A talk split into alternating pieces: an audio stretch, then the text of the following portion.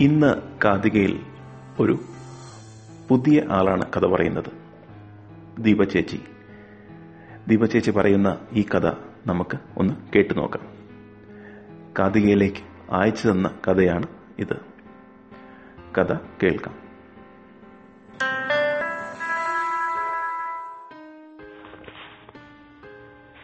ചുവന്ന പൂവും താടിയും വാലും മഞ്ഞത്തൂവലും ഒക്കെയുള്ള ഒരു സുന്ദരൻ പൂവൻകോഴി. അവൻ വനത്തിൽ നല്ലൊരു വീടുണ്ടാക്കി അവിടെ താമസം തുടങ്ങി. വീടിനകവും മുറ്റവും ഒക്കെ എപ്പോഴും വൃത്തിയായി കിടക്കണമെന്ന് നിർബന്ധം അവനുണ്ടായിരുന്നു. മുറ്റത്ത് ഒരു കരിയിലയോ ഒരു ചോറും വറ്റോ കണ്ടാൽ അവൻ കൊക്കി കൊക്കി നടന്ന് അതെടുത്ത് കളയും. മറ്റു മൃഗങ്ങൾക്കും പക്ഷികൾക്കുമെല്ലാം ആ വൃത്തി കണ്ട് അവനോട് അസൂയ തോന്നി. ഒരു ദിവസം പൂവൻകോഴി വീട്ടുമുറ്റത്ത് നടക്കുമ്പോൾ രണ്ട് എലികൾ മുന്നിലെത്തി. അവരുടെ മുഖത്ത് നല്ല ക്ഷീണം തോന്നി. പൂവൻകോഴിക്ക് അവരോട് അനുകമ്പ തോന്നി. അവൻ അവരെ ആകെ ഒന്ന് നിരീക്ഷിച്ചു ചോദിച്ചു നിങ്ങൾ എന്തിനാണ് എന്റെ വീട്ടിൽ വന്നത്? അതെ ഞങ്ങൾ ദൂരെയുള്ള കുന്നിൻ ചെരുവിൽ നിന്നും വരുന്നവരാണ്. കൊടും വരൾച്ച കൊണ്ട് അവിടെ തിന്നാനും കുടിക്കാനും ഒന്നും കിട്ടാതായി. ജീവൻ രക്ഷിക്കാനായി നാട് ഞങ്ങൾ അവിടുന്ന് പോന്നു. വിശപ്പും ദാഹവും മൂലം ഞങ്ങൾ മരിക്കാറായി. എന്തെങ്കിലും തന്ന് സഹായിക്കണം എലികൾ ദയനീയമായി പറഞ്ഞു. പൂവൻകോഴി അവരുടെ വാക്കുകൾ വിശ്വസിച്ചു. അവൻ പറഞ്ഞു നിങ്ങൾ വിഷമിക്കണ്ട. ഇവിടെ കുറച്ച് നെല്ലും തേങ്ങയും ഇരിപ്പുണ്ട്. അത് കഴിച്ച് വിശപ്പടക്കിക്കോളൂ. അടുത്തുള്ള കാട്ടരുവിയിൽ നിന്ന് വെള്ളവും കുടിക്കാം. എലികൾക്ക് സന്തോഷമായി. പൂവൻകോഴി നൽകിയ ഭക്ഷണവും വെള്ളവും കഴിച്ച് അവർ വിശപ്പും ദാഹവും മാറ്റി.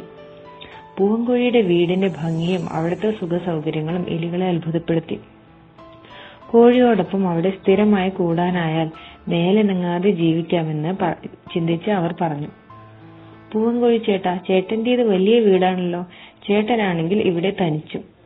ചേട്ടൻ സമ്മതിച്ചാൽ ഞങ്ങൾ ഈ മൂലയിലെങ്ങാനും കൂടിക്കോളാം.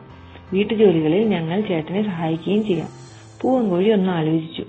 നിങ്ങൾ ജോലി ചെയ്യാൻ തയ്യാറാണെങ്കിൽ ഇവിടെ താമസിച്ചോളൂ. എലികൾക്ക് സന്തോഷമായി.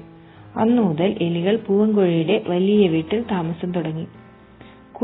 കുഴിമടിയന്മാരാണ് അവരെന്ന് കോഴിക്ക് വളരെ വേഗം മനസ്സിലായി. യാതൊരു പണിയും ചെയ്യാതെ പകലന്തിയോളം വീട്ടിൽ ഉറങ്ങുക.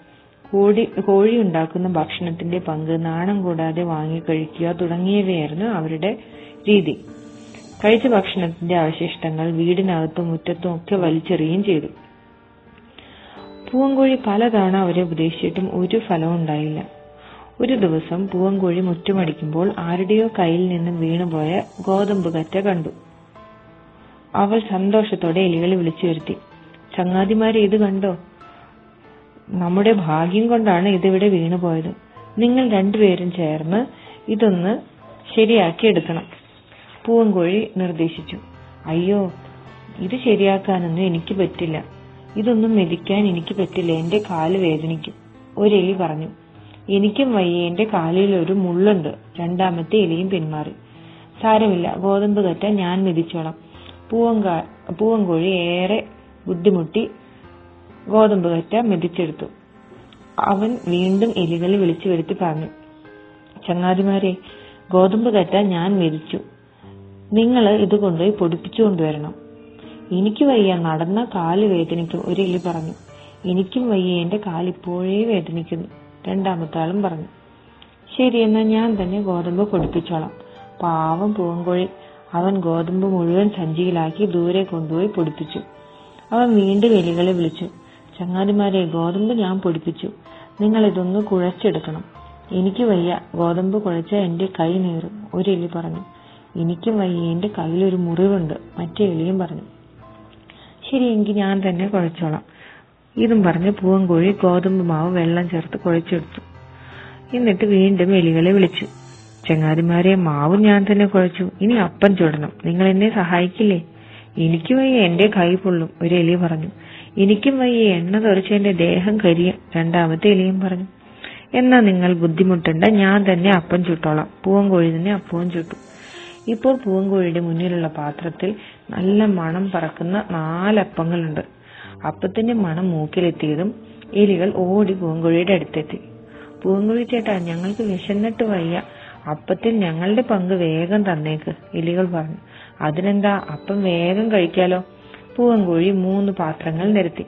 പാത്രത്തിൽ നിന്ന് ആദ്യത്തെ അപ്പം കയ്യിലെടുത്തിട്ട് അവൻ പറഞ്ഞു ആദ്യത്തെ അപ്പം കറ്റ മെതിച്ചയാൾക്ക് എലികൾ കുതിയോടെ നോക്കിയിരിക്കെ പൂവൻകോഴി അപ്പം സ്വന്തം പാത്രത്തിലേക്ക് ഇട്ടു. ഇനിയും മൂന്ന് അപ്പം ബാക്കിയുണ്ടല്ലോ. എന്ന് എലികൾ സമാധാനിച്ചു. പൂവൻകോഴി രണ്ടാമത്തെ അപ്പമെടുത്തു. ഇത് ന്യായമായും തങ്ങൾക്കുള്ളതാണെന്ന് അവർ കരുതി. പൂവൻകോഴി പറഞ്ഞു ഇത് രണ്ടാമത്തെ അപ്പം. ഇതിന്റെ അവകാശി ഗോതമ്പ് പൊടിപ്പിച്ചു കൊണ്ടുവന്നതാരോ അയാളാണ്. അവൻ അതും തന്റെ പാത്രത്തിലേക്ക് ഇട്ടു. അത് കണ്ട് എലികളുടെ മുഖം വാടി. പാത്രത്തിൽ ശേഷിച്ച രണ്ടപ്പങ്ങളിൽ മാത്രമായ അവരുടെ ശ്രദ്ധ. മൂന്നാമത്തെ അപ്പവും തന്റെ പാത്രത്തിലിട്ടിട്ട് പൂവൻകോഴി പറഞ്ഞു മൂന്നാമത്തെ അപ്പം മാവ് കുഴച്ചയാൾക്ക് ദേഷ്യവും സങ്കടവും ഒക്കെ ആയി എലികൾക്ക്. അവസാനത്തെ അപ്പമെങ്കിലും അവർക്ക് കിട്ടുമെന്ന് അവർ വിചാരിച്ചു. അപ്പൊ പൂവൻകോഴി എന്തു പറഞ്ഞെന്നോ? പൂവൻകോഴി അത് എടുത്തിട്ട് സ്വന്തം പാത്രത്തിലിട്ടിട്ട് പറഞ്ഞു ഈ അപ്പം അപ്പം ഉണ്ടാക്കിയ ആൾക്ക്. എലികൾക്ക് ആകെ സങ്കടായി. അപ്പൊ ഞങ്ങൾ എന്ത് തിന്ന് വിശപ്പടക്കും? നിങ്ങളോ? നിങ്ങൾ എന്തൊരു കൊഴിയും മടിയന്മാരാ? നിങ്ങൾ ആകാശത്തേക്ക് നോക്കി വായ തുറന്നിരുന്നു. അത് കഴിച്ച് വായ നിറയുമ്പോ വായ അടച്ച് എങ്ങോട്ടെന്ന് വെച്ചാ പൊക്കോ? കുഴിയും മടിയന്മാർക്ക് എന്റെ വീട്ടിൽ സ്ഥാനമില്ല. എലികളുടെ മുന്നിൽ വെച്ച് തന്നെ നാലപ്പവും പൂവൻകോഴി എടുത്തു തിന്നു. പിന്നെ രണ്ട് കുഴിമടിയന്മാരെ നിന്ന് കൊത്തി ഓടിച്ചു അങ്ങനെ കുഴിമടിയന്മാർക്ക് വീടില്ലാതായിപ്പോയി.